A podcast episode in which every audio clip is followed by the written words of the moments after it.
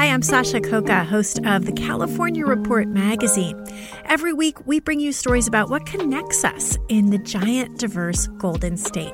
Because what happens in California changes the world. I love this place. We were once seen as like the place to be, California. The land of milk and honey. That's where you go to Sunshine State, but we just have challenges right now. KQED's California Report magazine. New episodes drop every Friday, wherever you get your podcasts. This story that I'm about to tell discusses the painful topic of miscarriage, so please take care. I was visiting my neighbor Kanjin and his family in the cold days of spring a few years back when my eye fell upon an unusual figure on a shelf. The small stone statue was dressed in a red hat and bib and didn't look like a conventional Buddhist statue or deity. I'd never seen anything like it. Kanjin is a Buddhist priest and the head minister of Choeizan Enkyoji, a Nichiren temple. As the head minister for his congregation, he is frequently asked to perform esoteric rituals. They include ceremonies like the Harikuyo, a ritual for retiring broken sewing needles in a bed of tofu or soft jelly, where they can finally be laid to rest and thanked for their hard work. There are house cleansings and blessings, incense listening, and elaborate Japanese tea ceremonies, which is how we first came into each other's lives. But Jizo, the stone bodhisattva on Kanjin's shelf, was part of a very different ceremony, one that delivered me through one of the darkest, saddest periods of my life.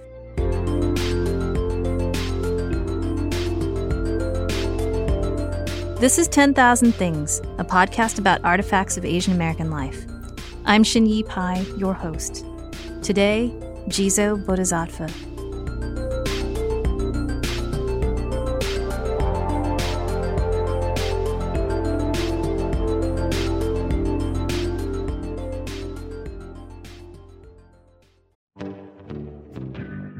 Hi, I'm Deborah Treisman, fiction editor of The New Yorker and host of the New Yorker Fiction Podcast. On the podcast, I ask a great contemporary writer to select a favorite story from the magazine's almost 100 year archive to read and discuss. Together, we delve into the story, exploring its themes, its style, and what makes fiction work. You can listen to authors like Ottessa Moshfegh talk about why we write. Story, or attaching a story or creating a story, is this inclination that we all have to stop spinning and you can hear writers like George Saunders discuss the nature of storytelling. On the first read, you accept these things as descriptions and they make you see the scene, but every line is a chance to inflect the reader's mind. You'll discover new favorite authors and read old favorites in new ways. Episodes of the New Yorker Fiction Podcast are released on the first of every month. Listen and follow wherever you get your podcasts. What does it mean to live a good life? On the acclaimed podcast No Small Endeavor, produced by Great Feeling Studios and PRX, theology professor Lee C. Camp explores this question every week, sitting down with courageous and impassioned people from all walks of life, like Hollywood legend Rob Reiner and New York Times bestselling author Gretchen Rubin. Like our show, the podcast covers intimate stories from the past and future, from conversations on cultural Korean beauty standards with TED Talks daily host Elise Hu, to discussions on how our religious differences should be treasured with Interfaith America founder Eboo Patel. Together, they'll figure out what it means to find true happiness and how we can all flourish in our day to day life. Don't miss out. Follow No Small Endeavor on Apple Podcasts, Spotify, or wherever you get your podcasts. A bodhisattva is a being dedicated to helping others, a being that vows to put off their own enlightenment for the sake of all suffering beings, until we all awaken.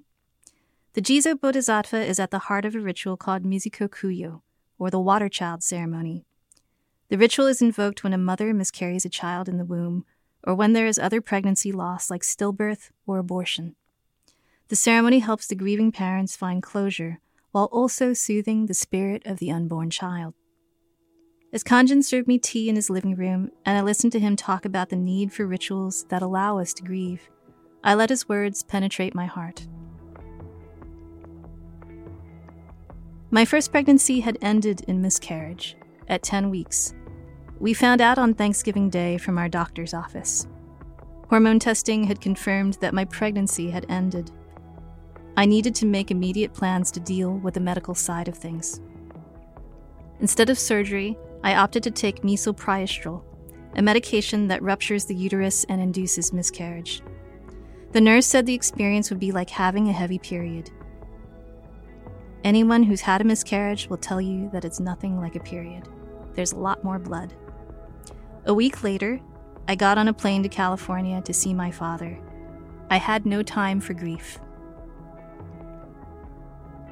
I'd promised to take my aging father back to Taiwan to visit his family and the sites of his young adulthood, including his military service. When the miscarriage happened, I couldn't bring myself to cancel the trip, so I accompanied my father back home anyway. In retrospect, that was not the best idea for my marriage, because I denied my partner the right to process our grief together in the immediate aftermath of loss. It also wasn't the best thing for my relationship with my dad. But mostly, it wasn't the best thing for me. I was still in shock, trying to go through life as normally as possible, but grief would slip out at inopportune moments. I spent nearly 21 days traveling with my father, and everywhere he found a temple, he lit a stick of incense and prayed to the gods that they'd put another baby in my womb to replace the one that didn't survive. On that journey home, I tended to my father's well being we visited Nangan Island, where he'd been stationed as a young soldier in the 1960s, just after the Second Taiwan Strait crisis. China had resumed their bombardments and artillery attacks on the islands during my father's time in the military. The landscape of Nangan brought his PTSD roaring back to life. My father asked me if I too saw the dead bodies that stared back at him from the rock faces and craggy hillsides lining the road, leading up to the military garrison. My father was reliving his own trauma while I was going through my own. And because I seemed strong enough on the outside, he misunderstood that I hadn't actually recovered from losing a child. Shortly after I returned to Seattle, I conceived again. Having been pregnant once before, my body knew what it was supposed to do. My father was eager for a grandson and fixated on the future, on what felt positive and it was like the pain of losing a child became a kind of amnesia for my family, and for my body, too, though I still carried that loss psychically. I put what was left of my mental and emotional energy into trying to make it through a healthy pregnancy. I gave birth to my son Tomo in an unmedicated, midwife assisted home birth, nine months later. But I still hadn't fully grieved the loss of my first child. I tried a lot of things to acknowledge the grief therapy, antidepressants, talking to other women who had experienced miscarriage. I even tried a shamanic soul retrieval that I hope would give me information about the baby that couldn't be born. I learned about the Jizo Bodhisattva and the Mizuko Kuyo ceremony from Kanjin more than a year after I had miscarried. It spoke to me deeply, like giving birth to grief itself, looking it in the eye, and letting it go. Magic and metaphor seemed like better medicine than anything I'd tried yet.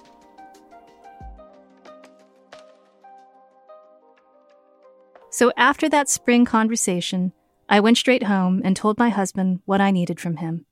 Then I emailed Kanjin and asked him to perform the ritual for our family. The Mizuko Kuyo ceremony involves organizing several things.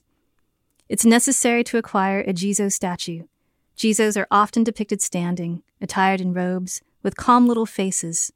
Sometimes their hands are posed in prayer. Others hold precious stones. I also received a set of verbal instructions from Kanjin. We'd need to choose gifts that we'd offer during the ceremony, and I'd need to bring milk. I ordered the Jizo online from Etsy after looking at hundreds of stone, wood, and plastic figures. The design of the statue needed to be specific. Kanjin would be placing ashes inside the Jizo, so it needed to have a removable head. I settled on a small four inch statue holding a small gem, a wish fulfilling jewel that lights up all darkness and grants any wish. Kanjin also told me to make clothes for my Jizo before the scheduled ceremony, so I bought some red felt from Hobby Lobby, which sat in a pile of stuff on my desk for weeks. I don't actually sew But I knew what was being asked of me was to bring my best effort and self. That said, I was so overwhelmed by feelings, so much of the time. I needed help. I asked my mother, who was visiting from California. She repairs clothes, hems pants, and crocheted hats for my newborn son, and does everything I can't. In the absence of words and a common language, it's how she shows her love to me. She removes obstacles. She didn't ask questions. My mom took one look at Jizo and cut enough fabric to sew a hat and cloak with a needle and a handful of stitches. There were other things that we were asked to prepare, but the hardest part was the letters that both my husband and I had to write to our unborn baby. Court waited until the last possible moment to write his note, and then he hid it from me like he'd hidden away his tears and his grief. I demanded to see the letter for proof. I needed to know that he'd been as deeply affected by the loss that we refused to talk about. I needed to know that he had loved that child too. But each of us had mourned alone when I chose to go to Taiwan, moved on or not.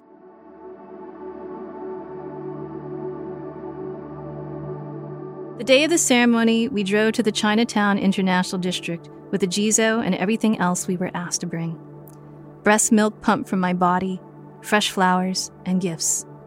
Our son Tomo was with us too. Kanjin had warned us that the spirit of an unborn child can sometimes trouble their sibling in sleep, in their longing for a playmate. Kanjin's assistant met us outside on the sidewalk and took us up several flights of stairs to the temple. Kanjin greeted us and introduced us to his assistants. They were all white men I hadn't known what to expect in every sense. I was the only woman, the only mother in the room, and it felt so lonely. Yet they were all there because I had asked for someone to hold the space. These men didn't have to be like my Confucian father, who just needed me to move on. And because I wasn't married to any of them, they had no opinions about me. My choices hadn't alienated them in the way that my decision to grieve separately from my partner had hurt him. These men had appeared in my life at my request to help remove grief. I placed the Jizo on the ceremonial altar. Kanjin chanted prayers and produced a paper figure with a face drawn on it. He handed my husband and I small green leaves and instructed us to dip the leaves in the milk that we had brought and feed the paper baby. We drew the leaves to the effigy's mouth. We offered gifts of rice candy, saved from our wedding years ago, and a wooden toy top and a miniature figure of Totoro. We presented our notes to our paper child. We didn't get to read them, so I was grateful that the night before I'd snuck a look at my husband's note when he wasn't looking, addressed Dear Baby his words expressed regret and a simple wish I hope you find the love you need. I promptly fessed up to my partner that I took a long look at his note. Knowing my deep need for words, he wasn't surprised or mad at all. But his note opened up the space for us to talk honestly and helped me to understand that my husband had felt his own pain about what had happened. We were connected in that loss.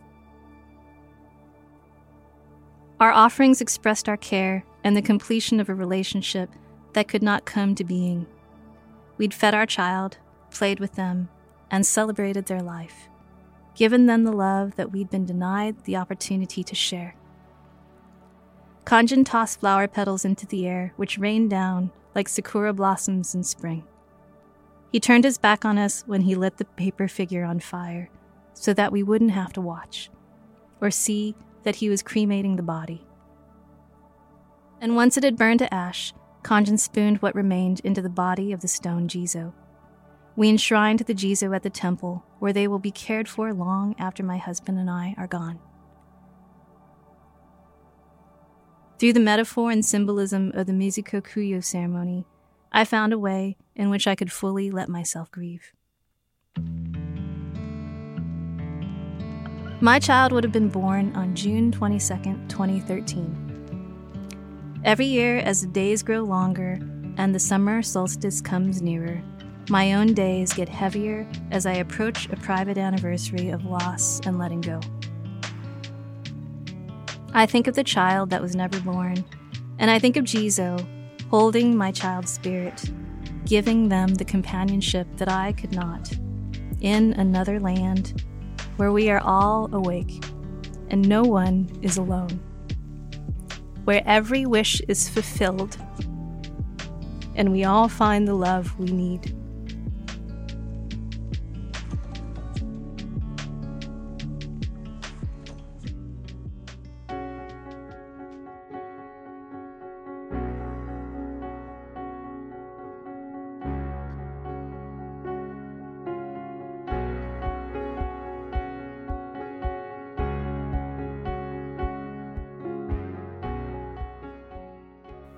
10,000 Things is produced by KUOW in Seattle. Our host, writer, and creator is me, Shin Yu Pai. Whitney Henry Lester produced this episode. Jim Gates is our editor. The show art is designed by Eason Yang with photography from Riva Keller. Original music by Tomo Nakayama. Our production team includes Michaela Giannotti Boyle, Hans Twite, and Brendan Sweeney. Special thanks to our community advisory group for providing feedback on this season.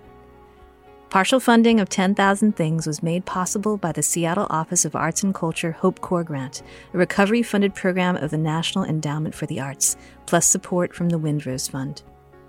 If you like this podcast, KUOW has a lot more great audio for you. Search KUOW in your podcast app and see what piques your interest. Thanks for listening. Next week's object is a book.